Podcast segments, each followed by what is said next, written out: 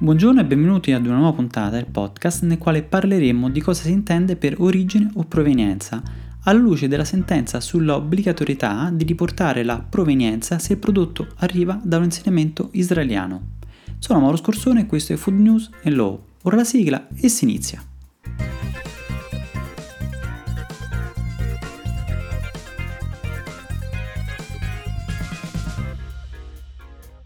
L'origine dei prodotti alimentari e la provenienza sono due concetti che spesso ritroviamo nelle normative del settore alimentare da utilizzare in modo alternativo, ma con due differenti significati.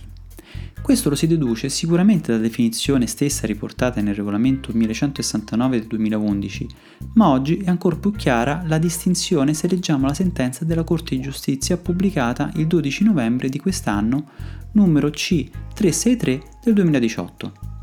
La domanda di pronuncia pregiudiziale verte sull'interpretazione del regolamento 1169 del 2011 relativo alle informazioni sugli alimenti ai consumatori in riferimento ad un parere relativo all'indicazione dell'origine delle merci provenienti dai territori occupati dello Stato di Israele del giugno, dal giugno 1967.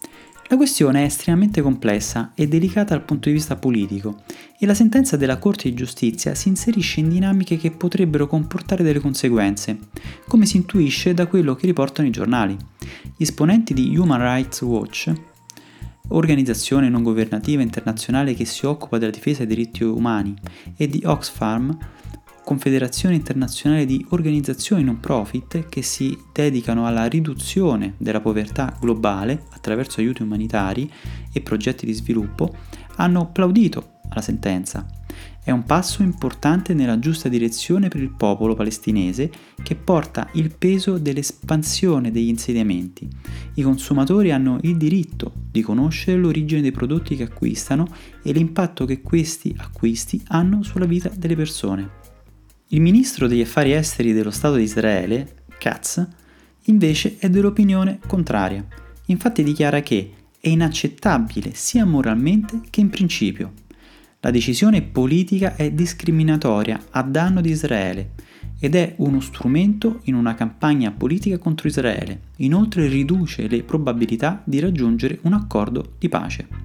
Esternazioni queste plausibili visto l'impatto politico che avrà questa sentenza, nonostante nelle conclusioni l'avvocato generale Hogan aveva già anticipato tali problematiche asserendo che nulla di ciò che apparirà nelle conclusioni e nella successiva sentenza della Corte dovrà essere interpretato come espressione di un parere politico o morale.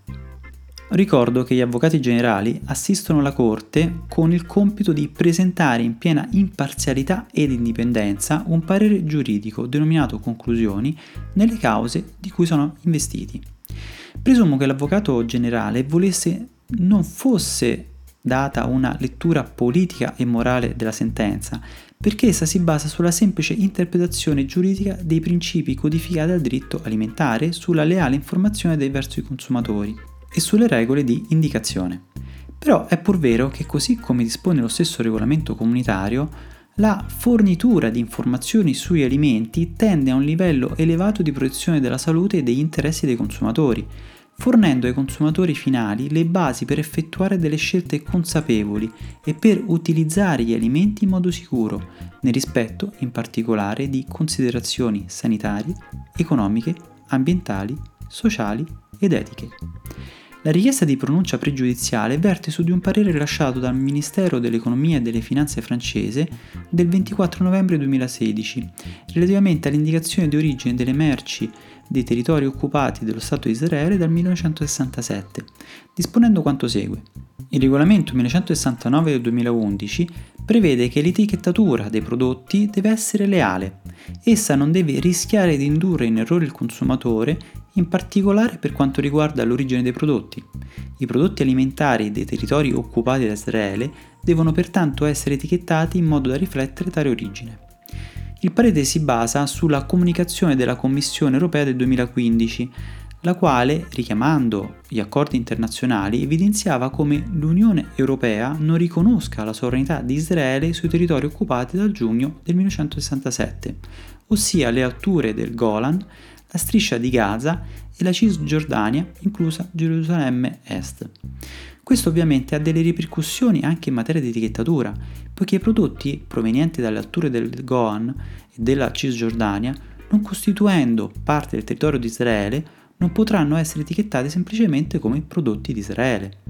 Dovrà essere impiegata una espressione che tenga conto del nome con cui questi territori sono generalmente noti.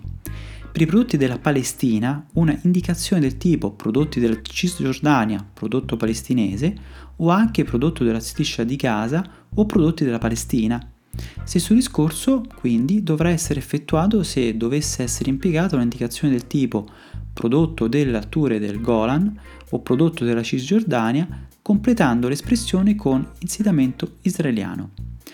La Commissione con tale parere voleva prevenire eventuali problemi di ingannevolezza da parte dei consumatori in merito all'origine reale dell'alimento. Tutto ha inizio perché una società specializzata nello sfruttamento di vigneti situati in particolare nei territori occupati da Israele ha chiesto al Consiglio di Stato francese di annullare il provvedimento. La Corte quindi ha presentato domanda pregiudiziale richiedendo sostanzialmente se il regolamento 1969 del 2011 possa obbligare tale indicazione. La sentenza della Corte di Giustizia ha preso in considerazione preliminarmente le definizioni di origine e provenienza riportate nel regolamento, al fine di valutare se i territori occupati potessero rientrare in tale definizione e se l'omissione potesse in qualche modo violare il principio di trasparenza previsto nel regolamento in materia di informazione. Iniziamo quindi richiamando la definizione di luogo di provenienza riportata nel regolamento comunitario e che richiama anche quella di paese di origine. Si intende per luogo di provenienza qualunque luogo indicato come quello da cui proviene l'alimento, ma che non è il paese di origine come individuato dal codice doganale. Il nome, la ragione sociale o l'indirizzo dell'operatore del settore alimentare apposto sull'etichetta non costituisce un'indicazione del paese di origine o del luogo di provenienza del prodotto alimentare ai sensi del presente regolamento. Ai sensi del codice doganale dovranno essere considerate originarie di un paese o di un territorio determinato le merci interamente ottenute in tale paese o territorio oppure che hanno subito l'ultima trasformazione o lavorazione sostanziale in detto paese o territorio. La Corte osserva che il termine paese è utilizzato nel trattato dell'UE quale sinonimo di Stato e che pertanto dovrà essere data tale interpretazione anche nel codice doganale. Per Stato si intende un'entità sovrana che esercita all'interno dei suoi confini geografici la pienezza delle competenze riconosciute dal diritto internazionale, mentre per territorio, essendo questa un'alternativa al paese, si intende un'entità diversa dai paesi e quindi dagli stati. Sarà un'entità che comprende spazi geografici che pur trovandosi sotto la giurisprudenza o sotto la responsabilità internazionale di uno Stato, dispone sotto il profilo del diritto internazionale di uno statuto proprio e distinto da quello dello Stato. Pertanto è corretto, secondo il diritto comunitario, far rientrare nella definizione di paese di origine anche i territori della Cisgiordania, compresa Gerusalemme Est, e le alture del Golan.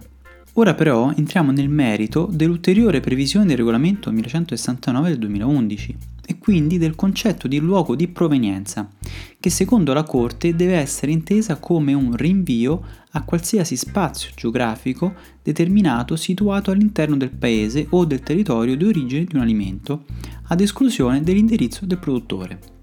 Questo in quanto nella circolare ministeriale si faceva riferimento alla obbligatorietà di riportare insediamento israeliano, in aggiunta al paese di origine e da quanto riporta la Corte risulterebbe un'indicazione in linea con la previsione normativa e quindi rispettosa dei criteri di definizione di luogo di provenienza. Circa l'obbligatorietà dobbiamo a questo punto entrare nel vivo della sentenza e quindi siamo giunti all'approfondimento giuridico.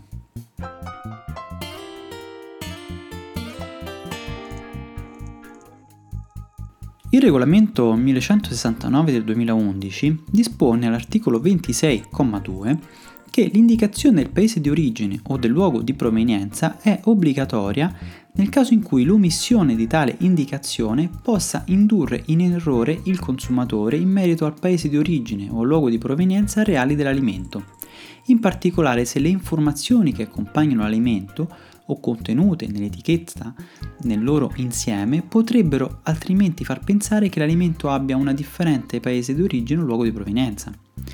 Potrebbe accadere proprio questo qualora non fosse riportato in aggiunta e come chiarimento anche il luogo di provenienza dell'indicazione del paese d'origine indicato.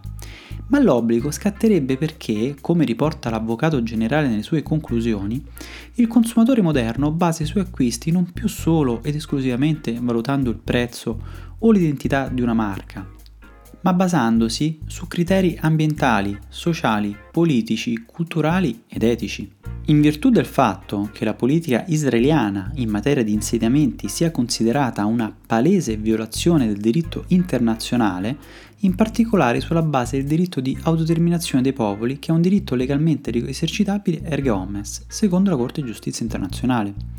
Questa violazione potrebbe avere un effetto sui acquisti proprio per la sua connotazione etica. In tal modo l'indicazione di provenienza potrebbe diventare lo strumento utile per effettuare una scelta consapevole. La Corte ha quindi concluso che gli elementi originari di un territorio occupato dallo Stato di Israele devono recare non solo l'indicazione di detto territorio, ma anche, nel caso in cui provengano da una località o da un insieme di località che costituiscono un insediamento israeliano all'interno di detto territorio, l'indicazione di tale provenienza. Con questa notizia ho concluso, ci risentiamo con un altro argomento nel prossimo podcast. Se questo podcast vi è piaciuto, vi chiedo di mettere un commento positivo, un like, una stella sulle varie applicazioni che utilizzi per ascoltarmi o di condividerlo e mandarmi un messaggio anche per critiche, vocale o scritto, tramite WhatsApp al numero 328 62 04 032. Vi ringrazio per avermi ascoltato.